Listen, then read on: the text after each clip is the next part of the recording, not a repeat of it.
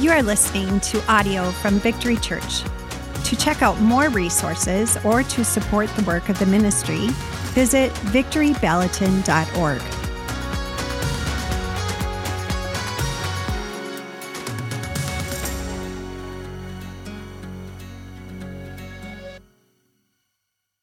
All right. Well, I've got a couple of names for you this morning. If you want, close your eyes. If you'd like to participate, I've got a few names, and I would like to. Uh, I would like for you to consider what kind of things come to your mind when I say these names. All right. Adolf Hitler, uh, Mao Zedong, Joseph Stalin. All right. Open your eyes back up. Interesting thoughts arise when you hear three names like that, huh? Uh, these are some of the greatest enemies to humanity, I would, I would argue, in the last uh, century. It's amazing to consider these guys were in power really within the last hundred years. It's quite incredible, quite remarkable. I mean, as it goes for accomplishing negative things, these guys did some pretty atrocious things in their lifetimes and, and under their power. Um, under Hitler, uh, just in Germany, it, it's estimated that that Hitler and the Nazis killed 11 million, 6 million of those being Jews. Um, but really, the overall casualties from World War II that, that Germany really sparked was uh, about 60 million is the estimate. 60 million people died as a result of World, War II. Uh, Mao Zedong, less known compared to Hitler, but uh, his activities equally atrocious as he ascended to power in China and uh, pursued a socialist China. Uh, it's estimated that 65 million were killed under his reign. If we could get that buzz out of my mic, I don't know if that's just up here, but that'd be super. Um, Mao was especially brutal towards those who would disagree with him, to those that he perceived to be his enemies. Uh, it is estimated that 46,000 Chinese scholars that opposed Mao were buried alive. Yeah. You could go on and on. Joseph Stalin had his own horrific feats. What's my point? We live in a world that's got good guys and bad guys. Pretty simple, right? Somehow, in the hearts of some people, people, great evil can arise. What do we call those people? Enemies. Enemies. They form many enemies, uh, but enemies, the, the dynamic of enemies is not limited to, to people like those. Um, I would argue that all of us, in some form, have some enemies. All of us have enemies. Uh, if you can't think of any right now, some of you know, it comes right to mind who your enemies may be. If you can't think of any, then I'm gonna, I'm gonna gaslight you a little bit this morning. I'm gonna help you think of who your enemies might be before we talk about what Jesus had to say about enemies. Maybe you have some personal enemies.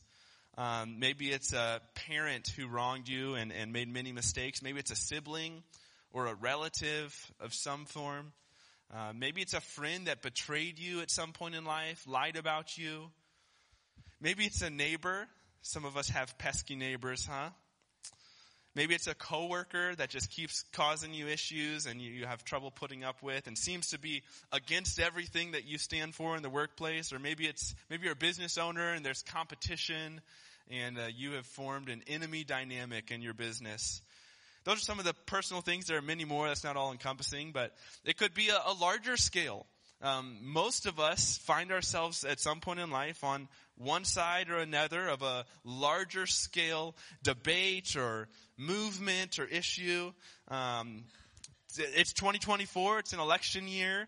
Um, many of us would say there are enemies, whether we are red or blue, whatever color we feel represents us best, perhaps. If I say a name like Joe Biden or Donald Trump, most people find an enemy between those two names right now. It's fascinating dynamic. Maybe it's maybe it's anyone who would, for you, someone who would fly a rainbow flag, or maybe it's an organization um, like Black Lives Matter, Antifa, Proud Boys, Planned Parenthood. Anybody getting some triggers this morning from all the things I'm listing off? Am I doing an okay job of getting everybody riled up? All right. There are many, many enemies. Some would say it's a car dealership. Darren, Lockwood has never had anyone upset with them, have they? No, no. No one gets upset with car dealerships. It could be anything. Unfortunately, there are, there are two major players in the enemy realm, I would argue. Two things that we engage in life that bring up enemies for us. It's so unfortunate that the first one is politics. Politics creates a lot of enemies. The second one is religion. Religion creates a lot of enemies. And as Christians, as followers of Jesus, we are not void to this situation, to this dynamic. We have enemies. Because of that, Jesus had some really important things to say and to share with his followers about enemies. And before we dive into that, that's our title this morning, by the way, Jesus on Enemies. Uh, let me do a quick review of, of where we're at. It's important the context that we're in. We're going through a series on the Sermon on the Mount, and we're going week by week on, on titles that are Jesus on, fill in the blanks. So we've done Jesus on blessed, Jesus on salt and light, Jesus on anger, Jesus on high standards. Uh, and, and we're going through these and, and considering the teacher, the teachings of Jesus in the Sermon on the Mount, which I would argue is the greatest uh, public speech that anyone's ever given. It's been world changing in its impact. It's been incredibly studied and impactful to our lives, whether we know it or not. This week we're going to look at what Jesus had to, to share about enemies from Matthew 5, 43 through 48. So if you got your Bibles, I encourage you to open up. Maybe you have a Bible on your phone and you want to open up your Bible on your phone. Uh, otherwise, some of the scriptures we'll go through today are going to be on the screen as well. Matthew 5, 43 through 48. This is what Jesus said. You've heard it, you have heard that it was said, you shall love your neighbor and hate your enemy. But I say to you, love your enemies and pray for those who persecute, persecute you, so that you may be sons of your Father who is in heaven. For he causes his sun to rise on the evil and the good, and sends rain on the righteous and the unrighteous. For if you love those who love you, what reward do you have? Do not even the tax collectors do the same? If you greet only your brother, what more are you doing than the others? Do not even the Gentiles do the same? Therefore, you are to be perfect as your heavenly Father is perfect. Now, in last week, as we talked about Jesus on high standards, we sort of covered some of the context of this verse. So if you didn't hear that, go back. And what Jesus is focusing on here in this context is he is pointing to people's hearts. Uh, we talked about how Jesus is pointing us towards alignment, not to our own initiatives, not to our own desires, but alignment to the heart of God. Jesus is not primarily uh, concerned with our external appearance. Um, he is concerned about having clean hands and a pure heart before God. That is the measure as disciples following Jesus that we are to follow.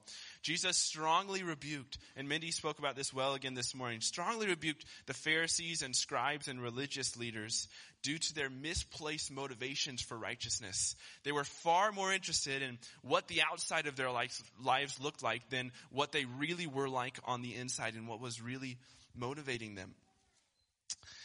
The, the truth is, and, and we can't miss this, we cannot miss this. If, if you hear one thing today, this may be the most important thing. Uh, God isn't primarily seeking behavior modification. God is seeking heart modification. Amen. God's not looking for you to put something nice as a shell on for the outside. God's not looking for your displayed behaviors to change. God wants to see your heart change and be made pure and righteous, that you can live holy before Him. And as your heart changes, I promise you, your behavior will come along and change. That is our mission as disciples of Jesus, to have hearts that are made pure and clean before God, that we could be made righteous before Him, and that others would see it and glorify God and, and would desire to come to Him through it. So our text, Matthew 5, 43 through 48. Let's go through it a little bit. Um, we're going to go down, and break down verse by verse. I don't often do this, but we're going to go verse by verse and just talk about the context, what Jesus is talking about, and what some of the cultural implications might have been when Jesus shared this. So verse 43. Uh, you've heard it was said, you shall love your neighbor and hate your enemy. That's where Jesus started here. So the phrase, you shall love your enemy, Jesus is directly quoting Leviticus 19. Uh, this is in the law that the people listening would have been very familiar with. They were very familiar with this portion of scripture that we have as the first five books of our Bible that's called the Torah. And, and, and, the Jewish people were, were actually, they would memorize it. The boys would memorize it as they grew up and, and learn to apply it to their life. But there were some misapplications that were going on. So that first phrase, you shall, um, you shall love your neighbor, that's a direct quote. But then there was this added phrase, and hate your enemy. Now, hate your enemy had been added in the oral law. So as tradition went on, God established the law through Moses. You'll see it early in your Bible in Exodus, Le- Exodus, Leviticus, Deuteronomy. God established the law, and then there were religious teachers who would help apply the law. Somehow they had taken uh, the law and they had put a few parts away that talked about love for enemies, and they had come up with this phrase that was very common. Love your neighbors, hate your enemies. The people would say that all the time in that, in those days. Love your neighbor, hate your enemies. There were a lot of enemies and opportunities just like we have today to hate en- enemies. Two key things that, that happen that we've got to look at. First, uh, the religious leaders over time had actually narrowed the definition in the law of what neighbor meant. They'd made it very, very narrow where people could look up and say, all right, this person's my neighbor, this person's my neighbor, this type of person's my neighbor. Everyone else, they fall into the enemy box. Pretty convenient. Jesus clearly corrects that perspective throughout his life. Um, if you if you are familiar with uh, the the parable Jesus gave of the Good Samaritan, you know that Jesus spoke very clearly to who our neighbor is, and our neighbor essentially is everyone, even our enemies. Jesus brought in the scope back out um, from what the religious leaders had done. Second, uh, the same religious leaders over generation had somehow created this common understanding that um, love your neighbors, but hating enemies, that was permissible. That was fine. You could do that. That was godly. Somehow they had uh, elevated this hate for enemies. It was nowhere in the law.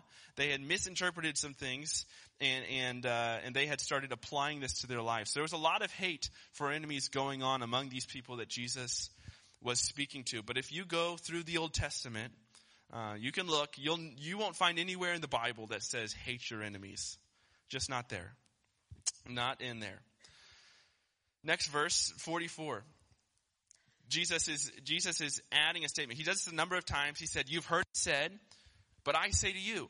And this is, this is one of those moments. He said, but I say to you, love your enemies and pray for those who persecute you. So Jesus flips the understanding of the law on its head and calls them radically to love for their enemies. And we're going to talk more about what that love might look, look like. And then he, he gives a bit of a peek into how do you love your enemies. He says, love your enemies and pray for those who persecute you. Now, he's not saying pray for their demise. I'm sorry, he's not. He's not saying pray that they find some hair in their food. That's not in there. That's not what Jesus is saying. He's not saying pray that they fall through the little bit of ice that's left on Yankton. By the way, I don't know if, if the guy who's been fishing out here, I, I heard he was out yesterday morning fishing on Yankton. I don't know if you are here, but I just gotta say, you are bold.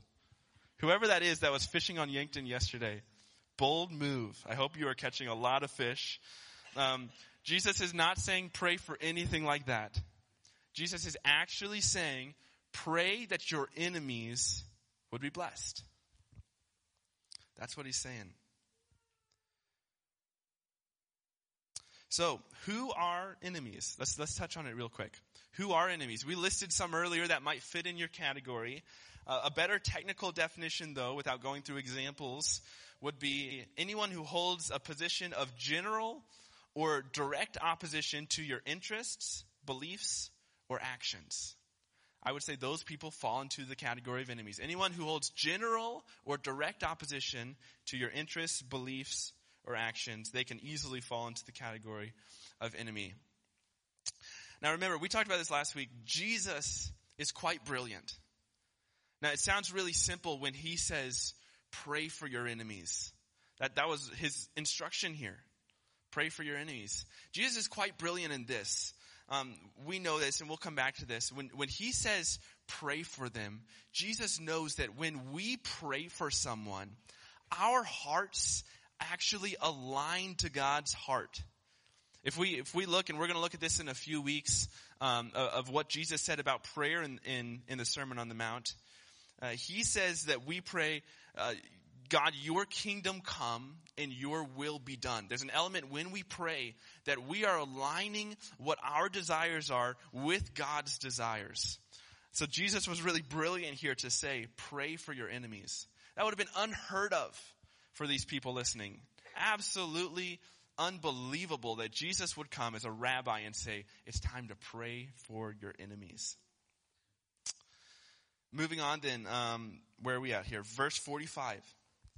So, uh, love your enemies, he says.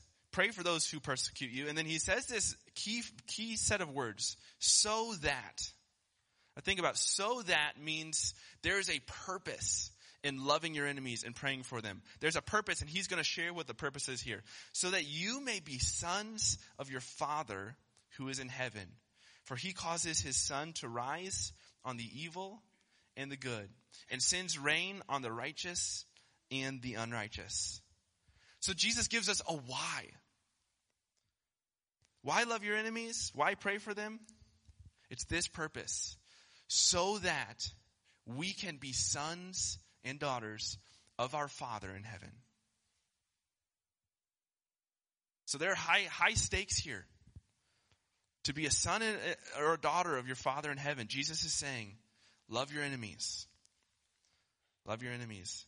Now, he, Jesus uses a few phrases here that, that people wouldn't really use today to describe what he's trying to say. So I want to I want to talk through what he's saying when he says he causes the sun to rise on evil and the good and to send rain on the righteous and the unrighteous. So when he says God the Father causes the sun to rise on the evil and the good, here's what he's basically saying. God has the power that the sun would not rise on your enemies. God actually has that power. Now, if you're not getting what I'm saying yet, God, he's saying God has the power that your enemies could be destroyed. God actually holds the keys. But he's saying that you may be sons of your Father who is in heaven, for he is causing the life to be sustained for both the good and the evil. Sometimes we think that God is on sides. And God does have some sides. But we think, man, God is really on my side and, and the issue that I'm having, and God really isn't on my enemy's side. Now that might be true, but Jesus is, is reminding us, and really brilliantly here, hey, the sun came up for both you and your enemy. God loves you both enough that today you are both still breathing. And he holds those keys and that power. And he actually goes on, and, and this is, this next statement is actually more earth shattering for the people listening. Here's why. He goes on, he says, He sends rain on the righteous and the unrighteous. Now, we tend to think, imagine a summer day, you're planning to go out to the lake, you're to have a lake day, and it rains. All right. Generally, we tend to think when rain comes, unless you're a farmer, you're like, okay, this messes up our plans. This is not great. In this time, rain was seen as an incredible blessing. So, so Jesus is saying, not only does God, God ca- cause life to be sustained for you and your enemy, He actually pours out blessing on you and your enemy. That's the heart of God. Now, interesting here, when we talk about what side is God on, now, there are many situations where we can say clearly, and I could really go down a list, and I'm not going to spend my time doing that, right? But I would argue, if we're gonna, if we're gonna give some description, I would say, I think that God is on the side of pro-life rather than generally pro-choice, right? There are two sides. That's, that's my perspective. That's most typical Christian, evangelical Christian perspective.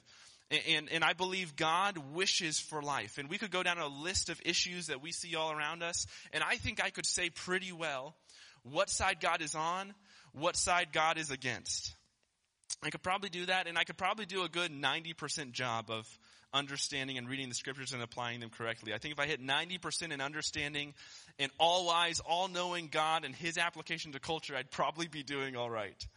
Um, but you know, there's something else going on here. There's this other dynamic outside of our enemy dynamic and structure that we could totally miss if we're not really paying attention to what Jesus is saying here. And, and that is this. Number one, God is the ultimate enemy lover. I would argue no one has ever loved enemies like God has. And here's why. Did you know that you and I, where, wherever we stand today and wherever we used to be, all of us at some point have been God's enemy? Scripture actually says this, uh, Romans 5, 10, and 11. For if while you were enemies, we were reconciled to God through the death of his son, much more, having been reconciled, we shall be saved by his life.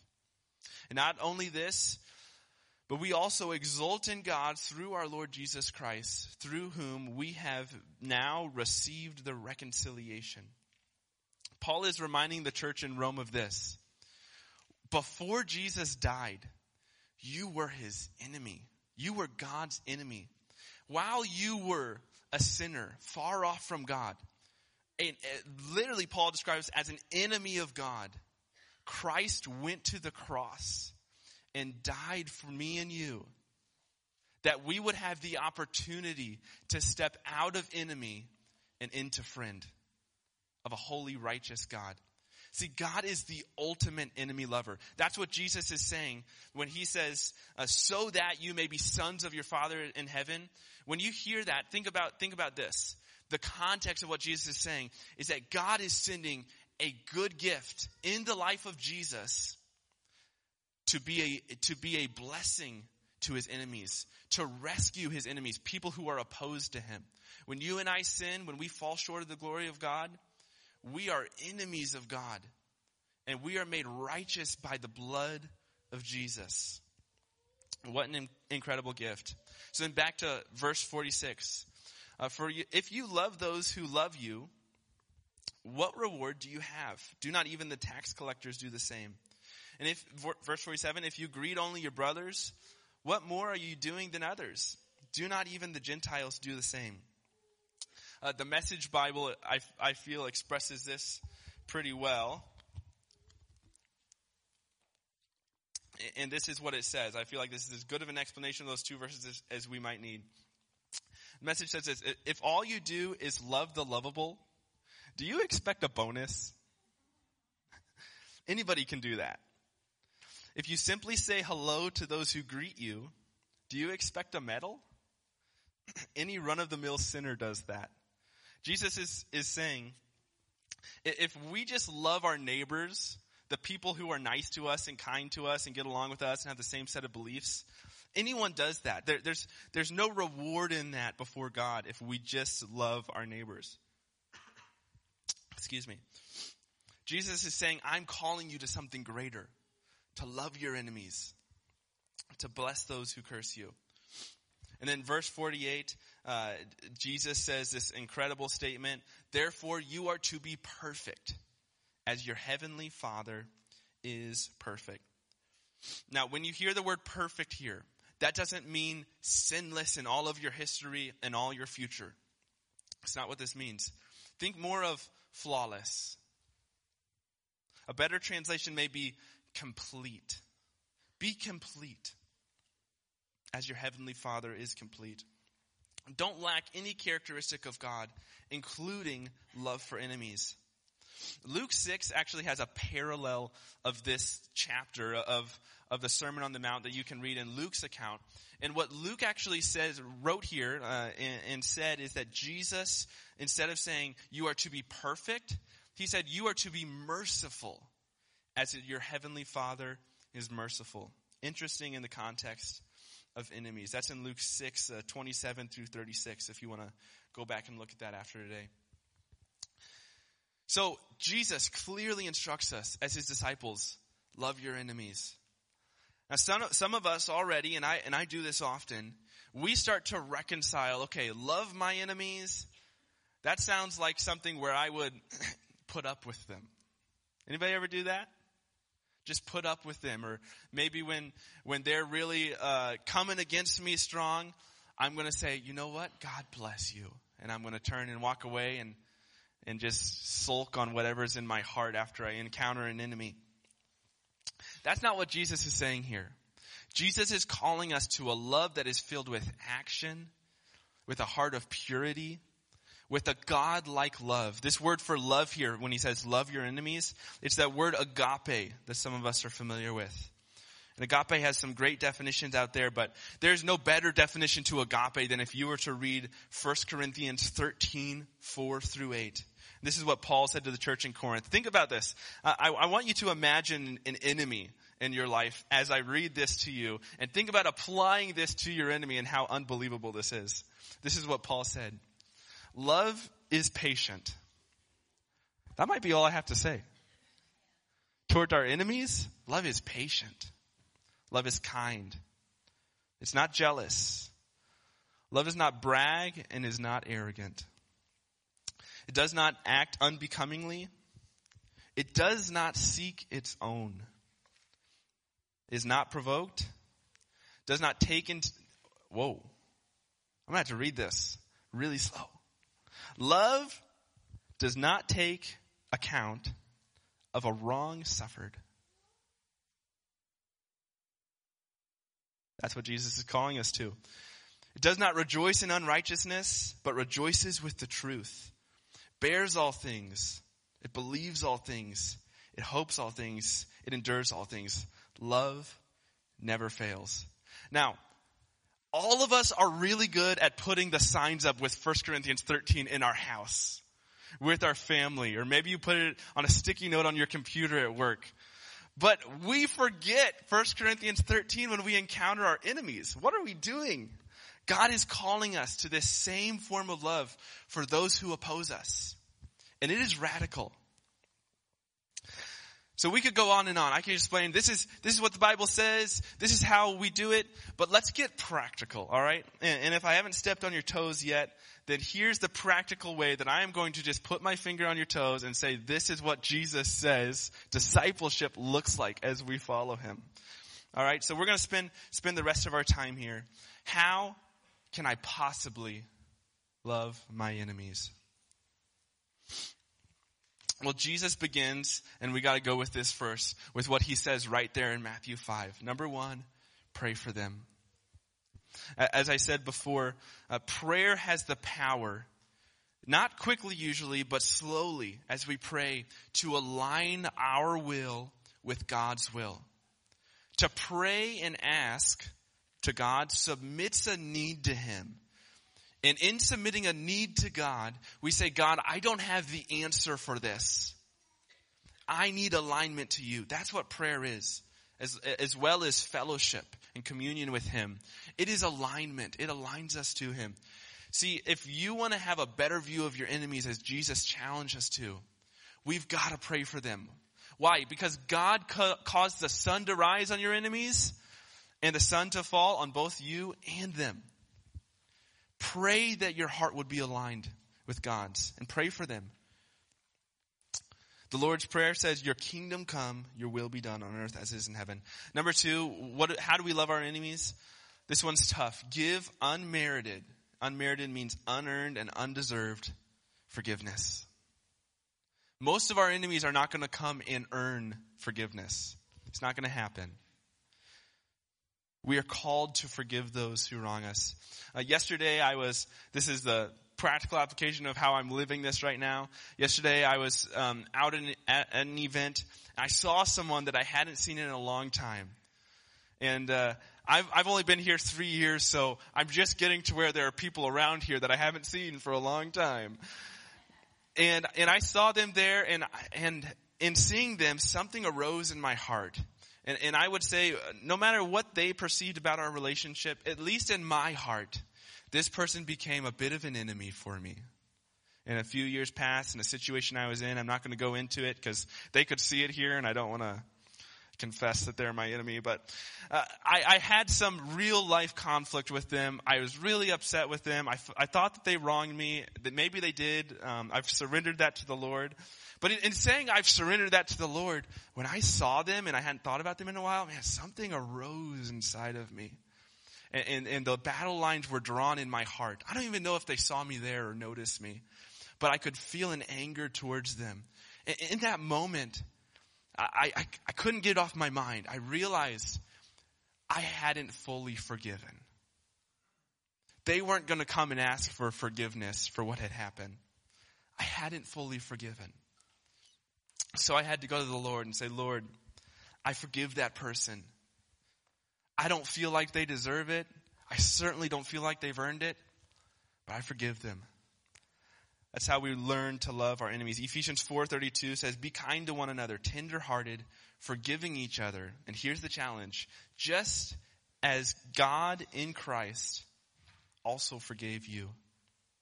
As God has forgiven us for every sin, every wrong, the blood has washed us. Paul challenges the church of Ephesus, forgive others just like Christ forgave you. Uh, the third thing, and, and, this is a little different, um, this points a little more to how enemies become enemies. I think we need to recognize and avoid this thing that is called the common enemy effect. Has anyone ever heard of this common enemy effect? Probably not. This is this is a psychological um, topic. There's been a lot of study done around this of how people form enemies and how we do it sometimes in group think. Uh, there was a study done by the University of Texas and University of Oklahoma together. How about that? A sports rivalry doing a study together. Uh, they they really worked things out on this enemy thing. They, they had done this study in 2006, and I started reading it this week, and it was really fascinating. They studied which form of human bond would be stronger. A bond that is formed over enemies and something negative, or a bond that is formed over something that's good, just good friendship. And their study found that in most cases, people will form stronger human bonds psychologically over a common enemy than over a common friend. People actually bond more strongly, more quickly, even if they don't have anything else that connects them. There was, there's this Harvard trained psychologist, her name's Dr. Cortney Warren. And she says the common enemy effect is a psychological phenomenon in which we bond with other people over a shared opponent or issue, even when there is little else in common. Has anyone ever found this? Like you're, you meet someone and you both have an enemy. It's the same person and you don't need to know anything about them, have any other common interest, but right there you're like, yeah, we're close. Like we get this together. That's what the common, common enemy effect is. And there are two common movements, I mentioned it before, that really the common enemy effect comes really strongly into. The first one is politics. We all see that. We know that if you want to start a political movement, you're probably not going to start a movement over your good policy. It's probably going to be over an enemy. A common enemy that people can get behind and say, we got to take this issue down, whichever side you're on. Uh, politics love the common enemy effect. The other one is religion. It's sad, but it's so true. We love to grow over enemies. Many churches this year, I've, I get emails in my inbox and I've had so many emails about this from bigger organizations that have been cautioning churches and cautioning pastors of churches. Don't try to grow your church this year over politics. It's a short game. It's not a long game. Many pastors will stand up in their pulpit this year and, and some of them I know and that's fine. And they will just really grow their church over speaking boldly on political issues and the enemies of political issues. That is the common enemy effect. That we could bond together over enemies. Let me remind you, Victory Church, we bond together over Jesus. Jesus is the glue that holds us, not our common enemies. Jesus is the glue. So we've got to really watch out for that. Um, we will get trapped into this dynamic where our enemies will, will not only become the known enemies, but they'll become nameless and faceless issues. People where you don't know the names involved, you don't know faces, you just know the issue, and you're going to go wholeheartedly after it. That's not the heart of God. God sees names. God sees faces. They are enemies, but God loves them deeply. So that's just a friendly caution as we're in 2024. Watch out for the common enemy effect. That you wouldn't bond with others over an enemy when you don't really know clearly who the enemy is. We've got to really wage war in our heart over that. The next one um, I got from Olivia this morning as we were talking about the sermon. I was like, Liv, what are some common enemies in your life? And she just had one thing, and she just said comparison. Comparison. See, comparison creates enemies in our heart really quickly.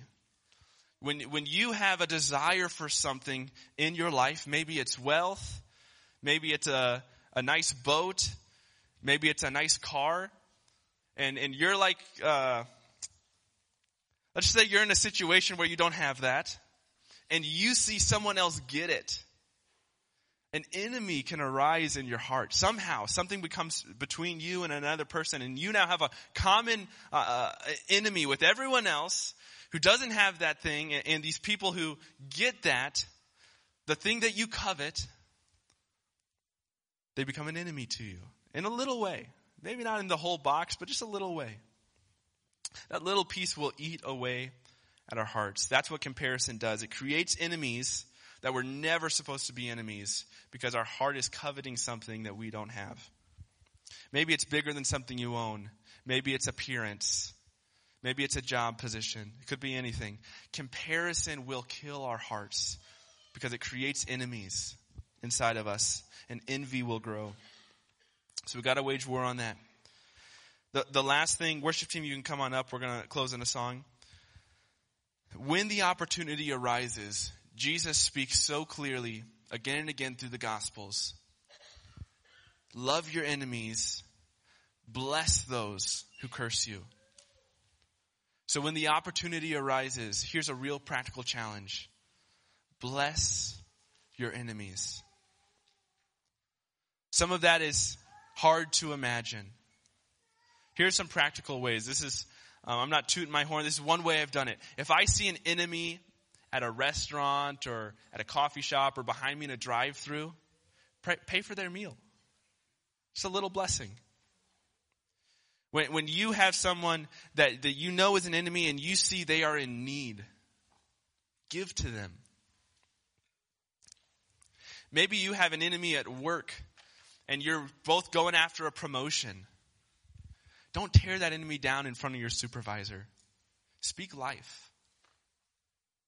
Jesus calls us, bless those who curse you. Pray for those who mistreat you. So those are five quick ways. There are many more of how we love our enemies. Pray for them. Give unmerited forgiveness. Recognize and avoid the common enemy effect. Fight comparison. And when the opportunity arises, bless them. See, our gift of love to enemies is as free to them, or should be, as the work on the cross was for us. Again, unmerited by our actions. None of us did anything to deserve the forgiveness of the cross, of what Jesus did. And the work that was done to make us right before God, that we could be clean, spotless, made holy. We've received the free gift. Let's give it to others.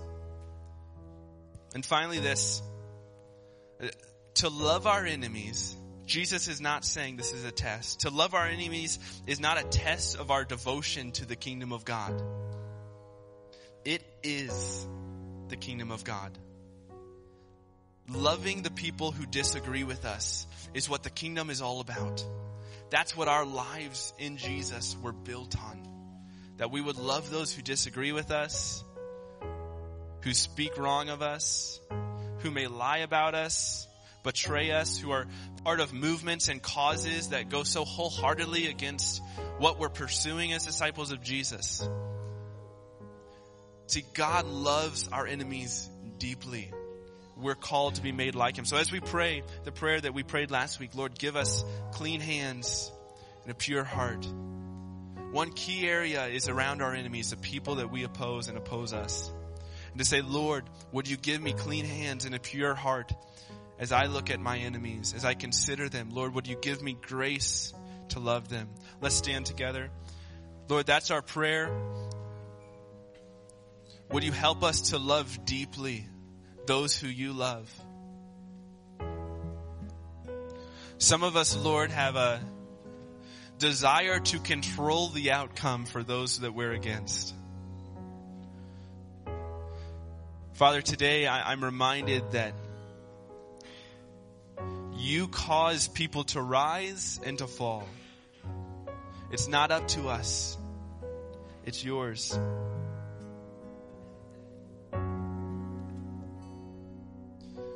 Scripture cautions that vengeance belongs to God.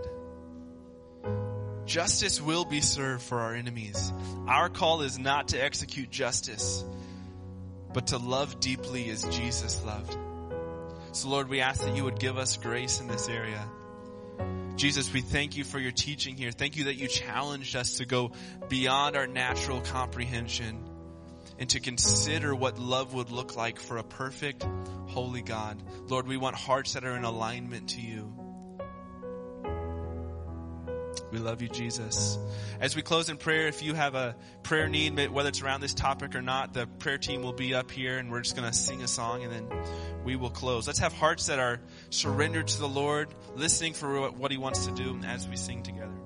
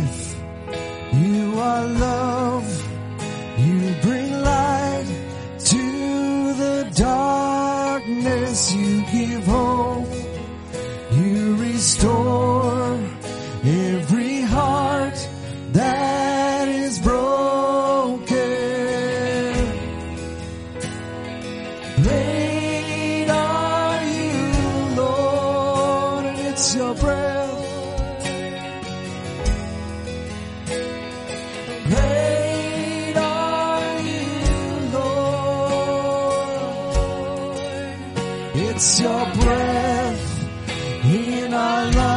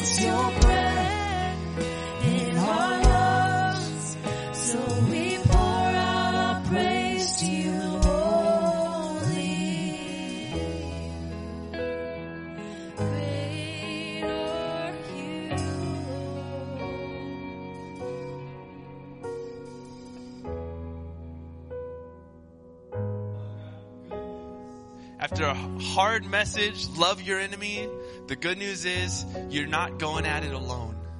And when you receive the gift of Jesus, there's an opportunity that we would be filled with the Holy Spirit inside of us. And the Holy Spirit is the helper. Jesus sent him to come to fill us. When we receive him, he fills us and we can receive even more. But the, here's the good news. He's here to help us love our enemies. It's not something that we do in our own strength. Not something we work up the courage to do. No, it's by his grace by his kindness that we love those who are challenging to love. So Lord, we just thank you for your goodness and your mercy. We thank you for your Holy Spirit that helps us. Holy Spirit, I ask that even this week, even today, as we encounter those that um, anger us, that we disagree with, usually righteously, at least in my own heart. Lord, I ask that you would help us to respond with the love that you loved us with. Lord, thank you that while we were far off, while we were your enemies, you died for us. Lord, would that motivate our hearts to love those that we disagree with? Jesus, we love you. We bless you. Thank you that we live in a land where we can come together and freely worship you. Lord, we ask that your name would be honored and glorified and lifted high in our lives as we worship you and live for you this week. And all of God's people say together, Amen. Amen. Be blessed. Have a great week. Don't forget to head down to the community center for walking tacos. Uh, have an awesome time and we will see you guys next week.